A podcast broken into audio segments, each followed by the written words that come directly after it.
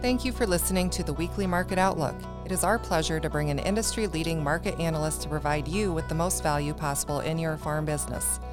Please reach out anytime by emailing cbaron at agviewsolutions.com.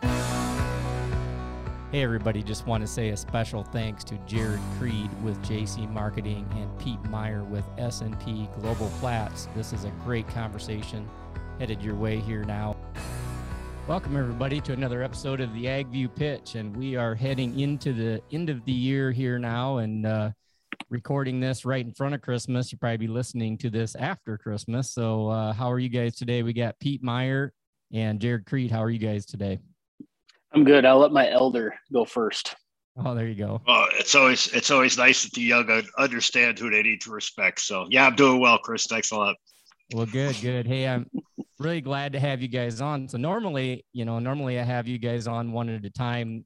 You guys are um, both uh, well acquainted. Um, you, you guys see eye to eye on a lot of things. I was hoping to to uh, get some good conversation here going uh, between the two of you and just some questions on some things that you guys see that farmers really need to be paying attention to as we you know, wrap up this year. Um, you know, a lot of guys are sitting there now wondering as we go into 22, what's this going to look like? High input costs. Um, you know, we we're finishing up the year with some pretty strong price opportunities. So as we go into 22, let's start having a conversation there, and uh, one of you guys can go first. They're pointing at each other here. I'll give it a roll, Chris. Okay. Hey, let's put the farmer hat on first, regardless of kind of opinions on the market. Uh, obviously, the opportunity has been presented to price out the balance of the 2021 crop uh, with the price movement in the month of December is rather spectacular, uh, considered what we typically experience in the month of November, December after harvest. Um, one of the things that I find interesting is that I think farmer bean movement has been relatively uh, normal in line with history, but corn movement has been shockingly low with a you know a near record, if not a record, U.S. crop. Uh, and these kind of prices, farmer movement very slow. I think we all know plenty of reasons: cash, weather. Uh, just had an opportunity to do a tremendous amount of field work. I, I think what I'm getting at there is we're going to go into the end of the year with a rather long fund position, which is definitely abnormal uh, we've definitely got some built up um, premium in the South America market from uh, maybe, uh, I don't want to call it benign weather, but a little bit of struggling weather. I think we just got to be aware that this thing can shift on a dime. And it's not like years past where we're used to seeing a managed money position be so short. Rather, you know, they're going to be long close to a billion and a half bushel of corn uh, in the first week of January, and the farmer's are going to have to turn around and sell upwards of eight to 10 billion bushel over the next six to seven months. So, all I'm getting at there is I think we just got to be privy of the idea. Uh, farmers typically a market seller. Are we going to have the uh, participation on the other side uh, to absorb whatever farmer selling may come our way? Uh, and also at the same time, do we provide something to the marketplace to to rock the boat of the current positioning of all the money? The lack of the lack of farmer selling has played right into the funds' hands. The funds, uh, given the way that they're they're trading style with this thing, they are trading the momentum, and they and they just they saw they saw an opportunity after uh, the November WASDE and thought, yeah, what the heck, let's uh, let's get long, and they just kept pushing it and pushing it and pushing it, and nobody's been in the way here. Sure, it certainly helps that the ethanol margins have been tremendous but um, you know, the game changes in January, in my opinion, uh, regarding old crop. So I'm not I'm not really expecting much uh, of a surprise in the WASDE. Um, you know, it, it, just seems that the amount of samples and everything that NASS got uh, should give us a pretty good idea. If we look on the demand side of things, uh, then you have you know, I mean, the soybean uh, soybean exports are still lagging a bit. Corn exports are okay. Uh, ethanol demand is good, um, but outside of that, it's a weather market, and it could very well be a weather a full blown weather market. But that being said, I mean, what are we talking about in Brazil? That maybe 140 million metric tons instead of 144 or 145 in soybeans, and you know, 115, 116 in their corn. I mean, let's not forget that the first crop corn is just for domestic use. The second crop corn, the safrinha crop, hasn't even been planted yet. And that was the crop that got the whole corn market moving last year. So we'll see. It can stay dry, things can happen.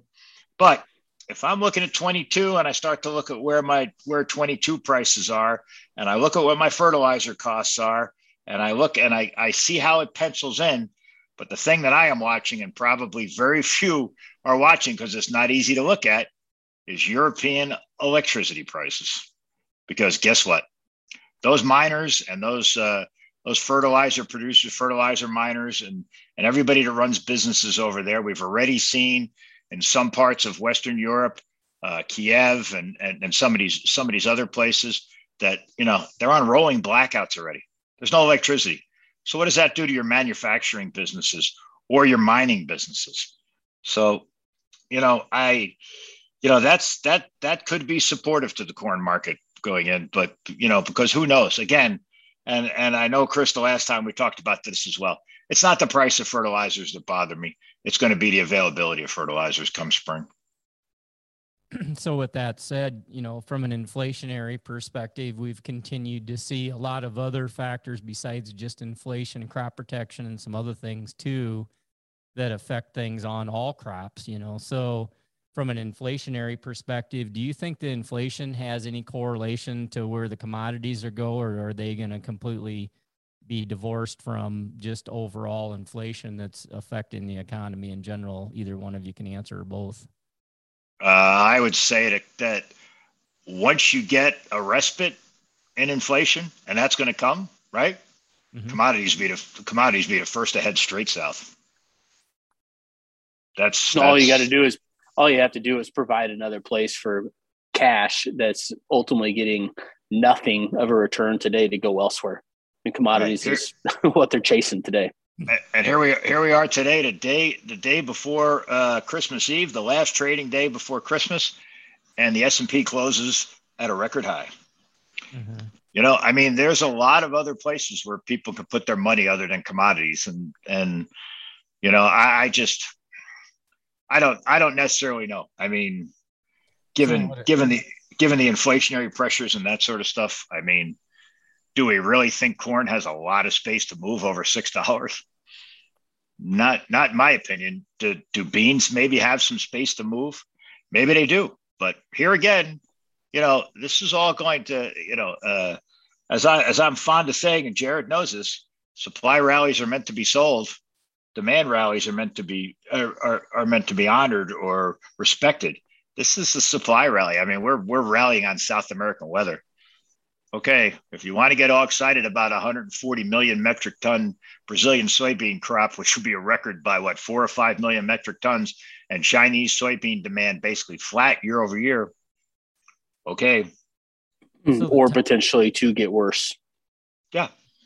Right. And so the time, the timeline as we head into the first week or two of January, sounds like you guys are talking about a whole bunch of risk factors. What are the positive things, or are there other risk factors we haven't even addressed yet?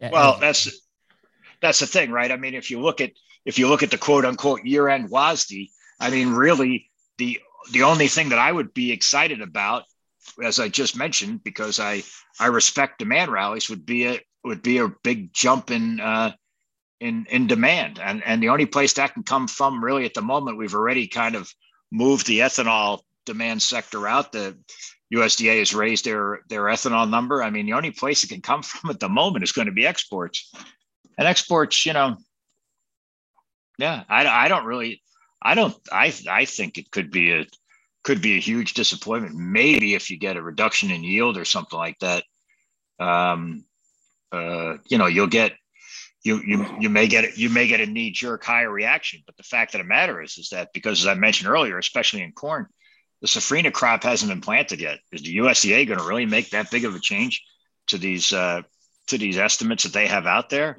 um, regarding south american production? No but i mean so. There's obviously a long long time to go on the calendar until a safrinha corn crop is known but i think it's important to remember this year as well our soybean planting pace in brazil was head and shoulders better than what it was in 2020. which Fantastic. obviously had a huge impact on the safrinha corn crop size. And Chris, to your question on, hey, what, these are all the risks. You know, what's maybe the good side? I'd kind of answer that that all these risks that we laid out with risk comes good and bad. Uh, that I think these are all the good things that we have going for us right now. Uh, ethanol is the darling of the ag industry, but that story is getting a little old. Yeah, you got a long term story perhaps in the renewable diesel space, and obviously Pete's the expert in that. Um, but outside of that, in the dead of the winter, what are you looking for beyond Brazilian weather? There's just not much else to do. Maybe you got a little bit of uh, potential surprises from a total acreage mix in the January prospective plantings, but I'm not hanging my hat on that to be, uh, you know, the next catalyst for an additional leg higher from the current prices that we're at, especially in corn. I agree with Pete on beans. If anything, maybe that's the one thing that I feel has uh, a little bit better of a short term story. I'm not talking about just a long term deal. I still think that that ratio between corn and beans is something's out of whack there, whether the market's telling us that we need to plant more corn uh, or soybeans are just grossly undervalued to corn today. There's an input gap as far as information is concerned once we get past the January WASDE, right? I mean, and I, I would imagine that with the turn of the calendar year, and corn prices were the way they are, if anybody has corn to sell, boy, you're going to see it that first month. Mm-hmm. Maybe that, you know, unless unless all of a sudden we go into a deep freeze or something and they can't be delivered. But you know, I don't. Yeah, there'll be a lot moving, and basis will probably be affected dramatically at that point. Then probably right. I would agree, I would think so. Mm-hmm. There's a few destinations, not everywhere, but if you make some phone calls to sell cash corn in size and quantity in January, uh, they're going to more or less try to push you off to February and March, which is a little concerning for me. Yeah, exactly. So, and the other concern, the other concern for me, quite honestly, and, and, and I think some of this has to do with the fact that, you know, the corn does pencil in so much better than soybeans in the uh, uh, for 22 for U.S. producers. And Jarod and I talked about this the other day. I mean, you just don't see that jump in December 22 corn, do you? You just don't see it. I mean, mm-hmm. it's just lagging so badly. But you know. Yeah, that price ratio, we're we're kind of seeing the same thing. Our average is showing a significantly better opportunity on the corn side, although there are exceptions to that, um, but not very many. but there are there are some operations out there that can do better on beans. It, it's a it's a yield thing for for certain growers, you know, that have a, a higher yield on the soybeans respective to corn. But um, I have another question for you guys too. You know, we've talked about the uh, inflation. We've talked about you know the stock market and, and the influences there to the uh, you know to the commodity market. What about interest rates and some of those things? I mean, any anything there that you guys are watching from an economic standpoint or anything of concern there? Pete, let me throw out one comment and then I'll let you do the uh, analyzing of his question. I think a farmer just needs to stress test their operation based upon potential higher interest rates long term and a real stress test. You know, considering what can happen in 2022 with higher input costs, potentially higher interest rates by the end of the year.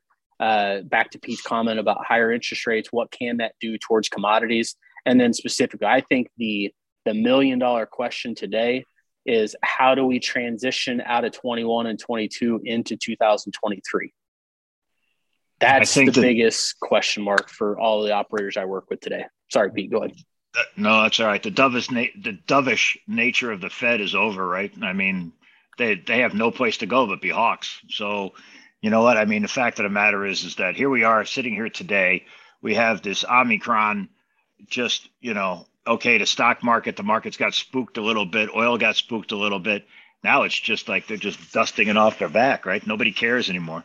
You've got you've got the highest numbers of infections uh, in many states all over the country, and it's just people are just like you know they're tired of. So I, I don't really think that the Fed has any more more room to move to the downside. So now I'm not saying that they're going to jack rates right away, but I mean the fact of the matter is is that you know we've been spoon fed free money for a long period of time, mm-hmm. and you know that was basically over before before COVID hit. So to Jarod's point, I mean, I think that there were some farmers, and Jarod and I remember talking about this, you know, maybe in, in 19 or something like that, where it looked like interest rates were going to go a little bit higher.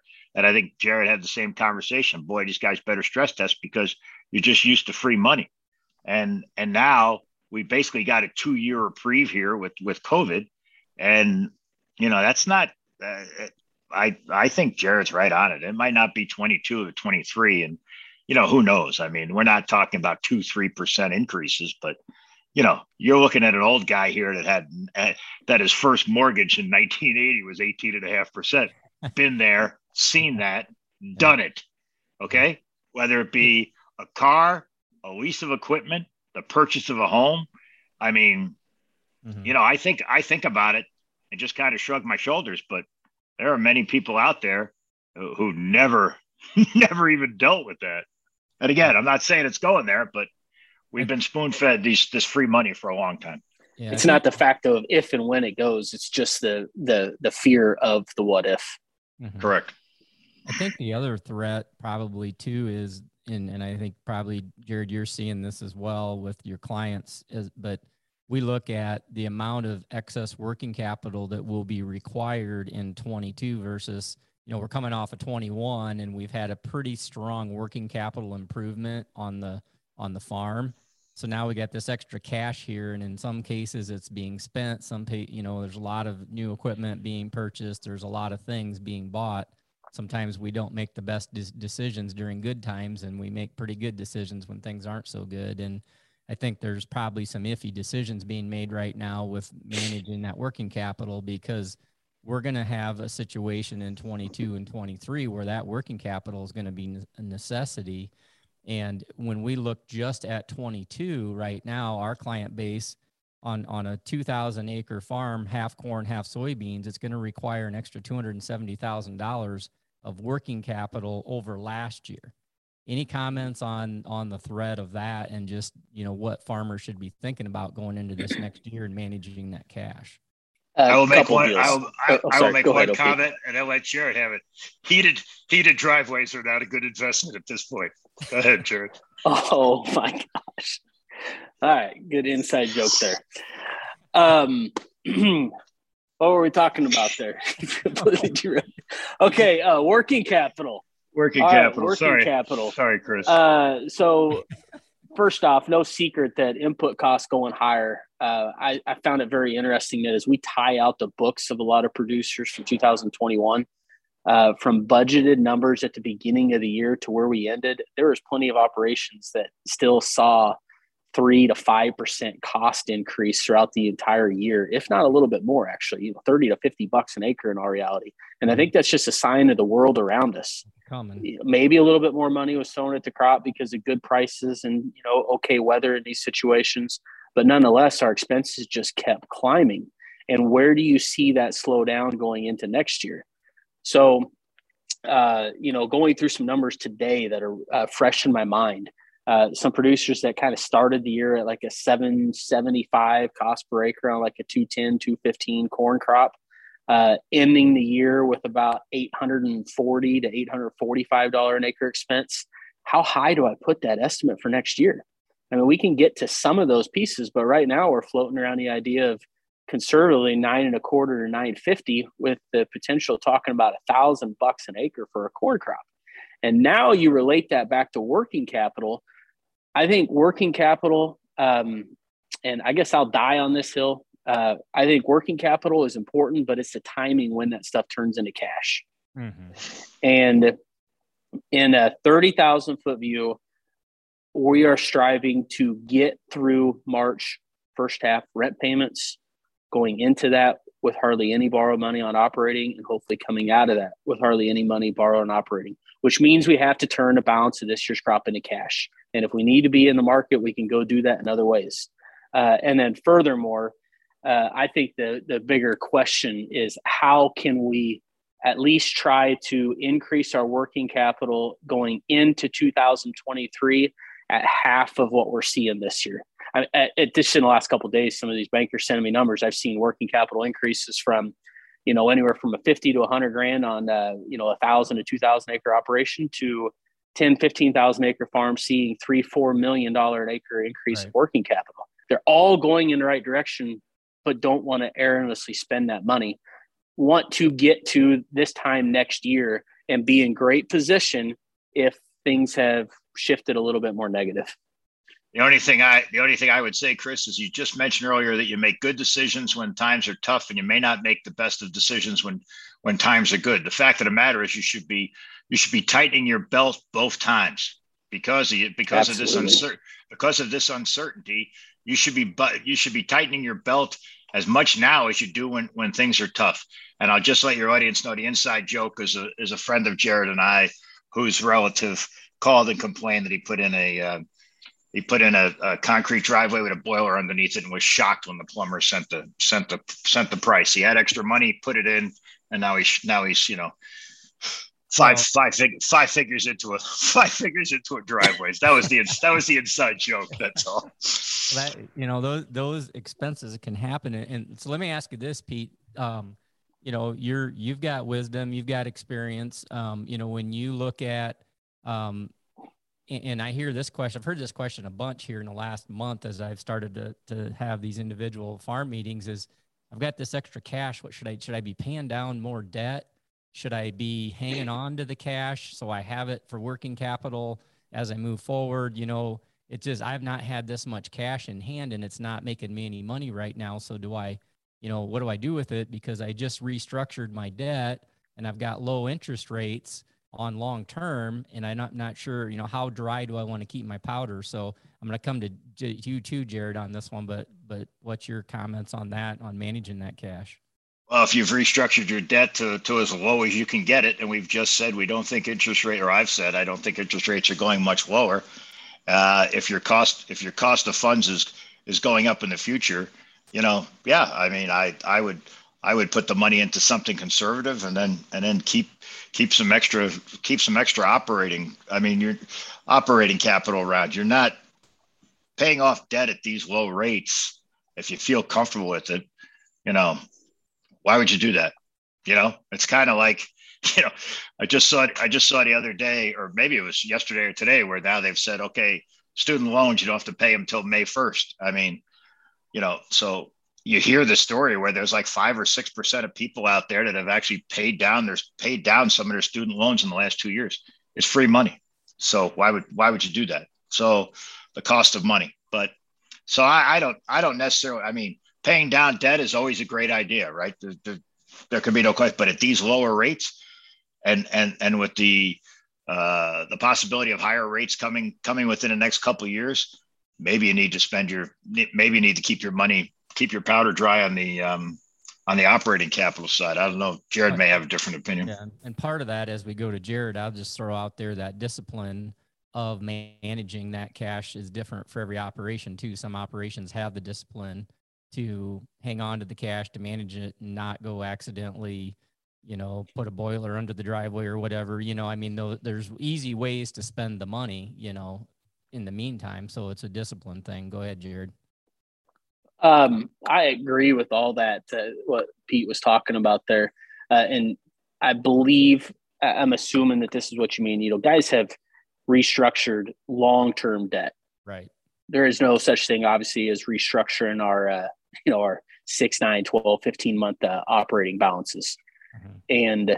And at least the average producer I work with, uh, and I would imagine that this is a, a pretty fair assumption throughout the US, it's a feat to get through the first quarter of a growing season without having to have operating money borrowed.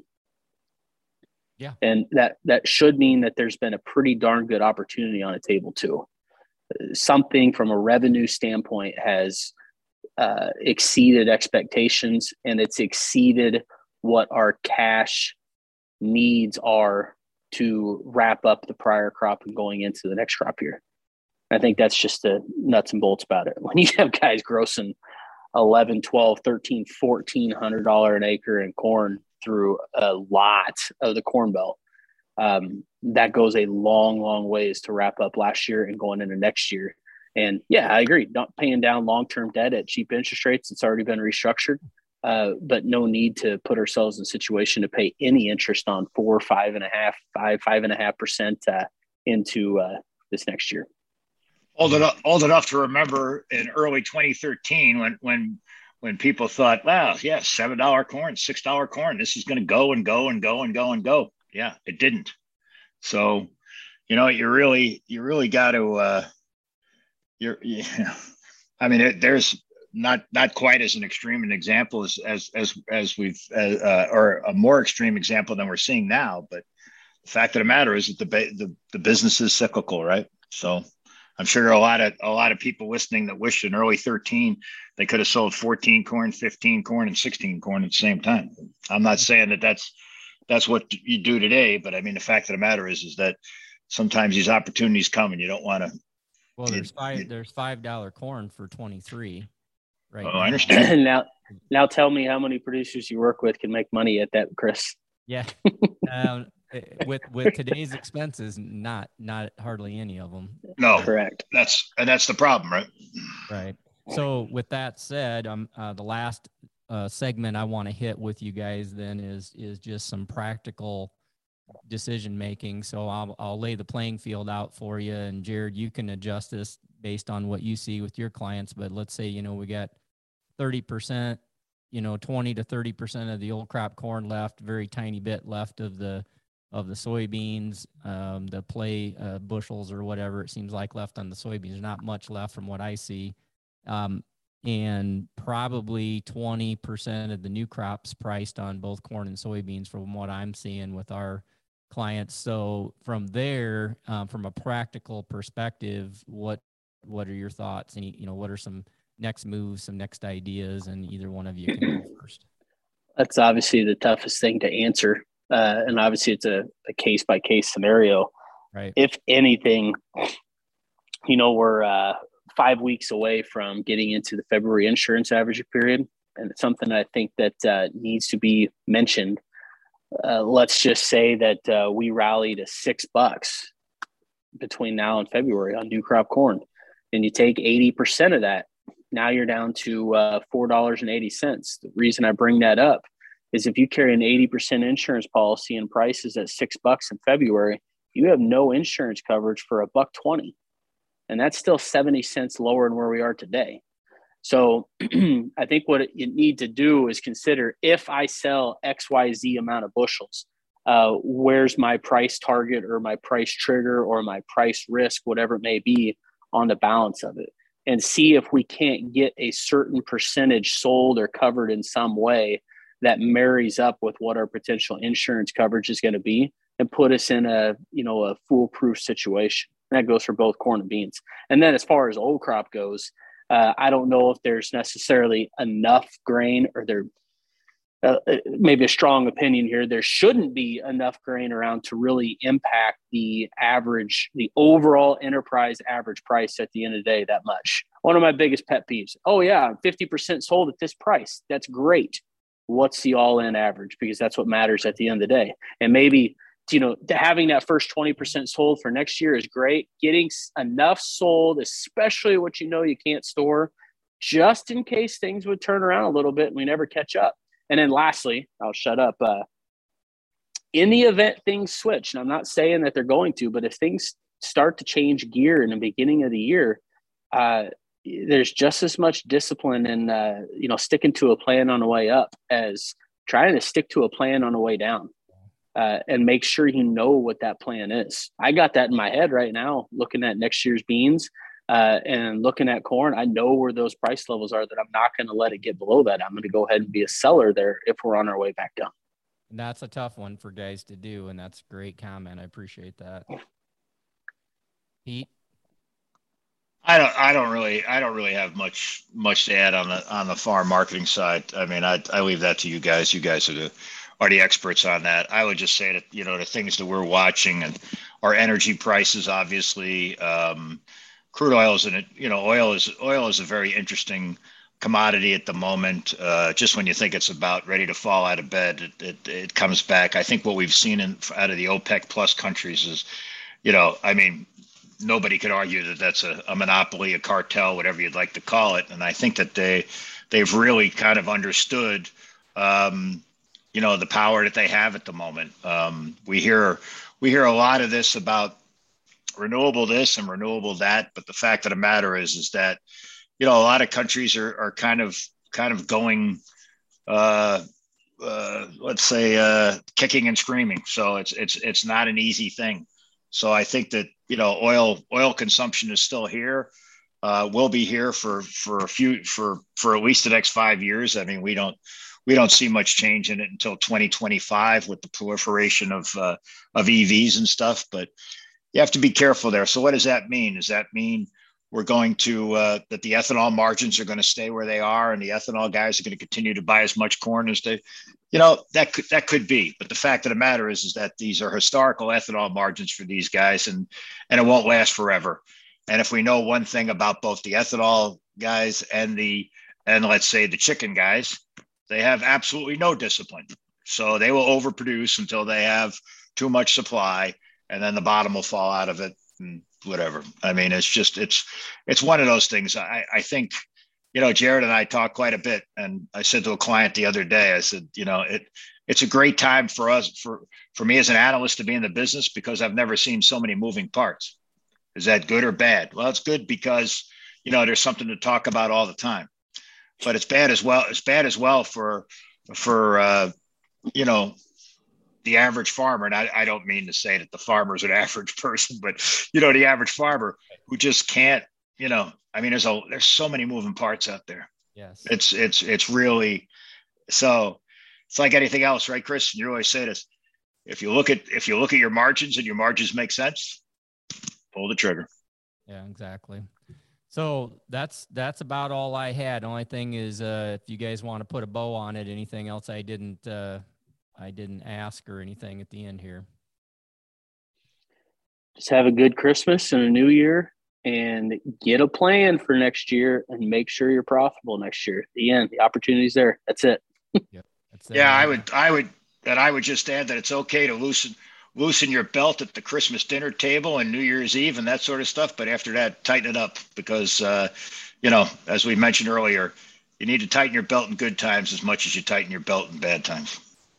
Excellent, excellent wrap up there, guys. Really appreciate your uh, your collective wisdom. Um, we've had you both on one at a time. I think this was a a great conversation getting you both on there. You guys talk a lot and, and work with a lot of producers and have a lot of wisdom. So thanks, thanks to both of you. Thanks, Pete. Thanks, Jarod.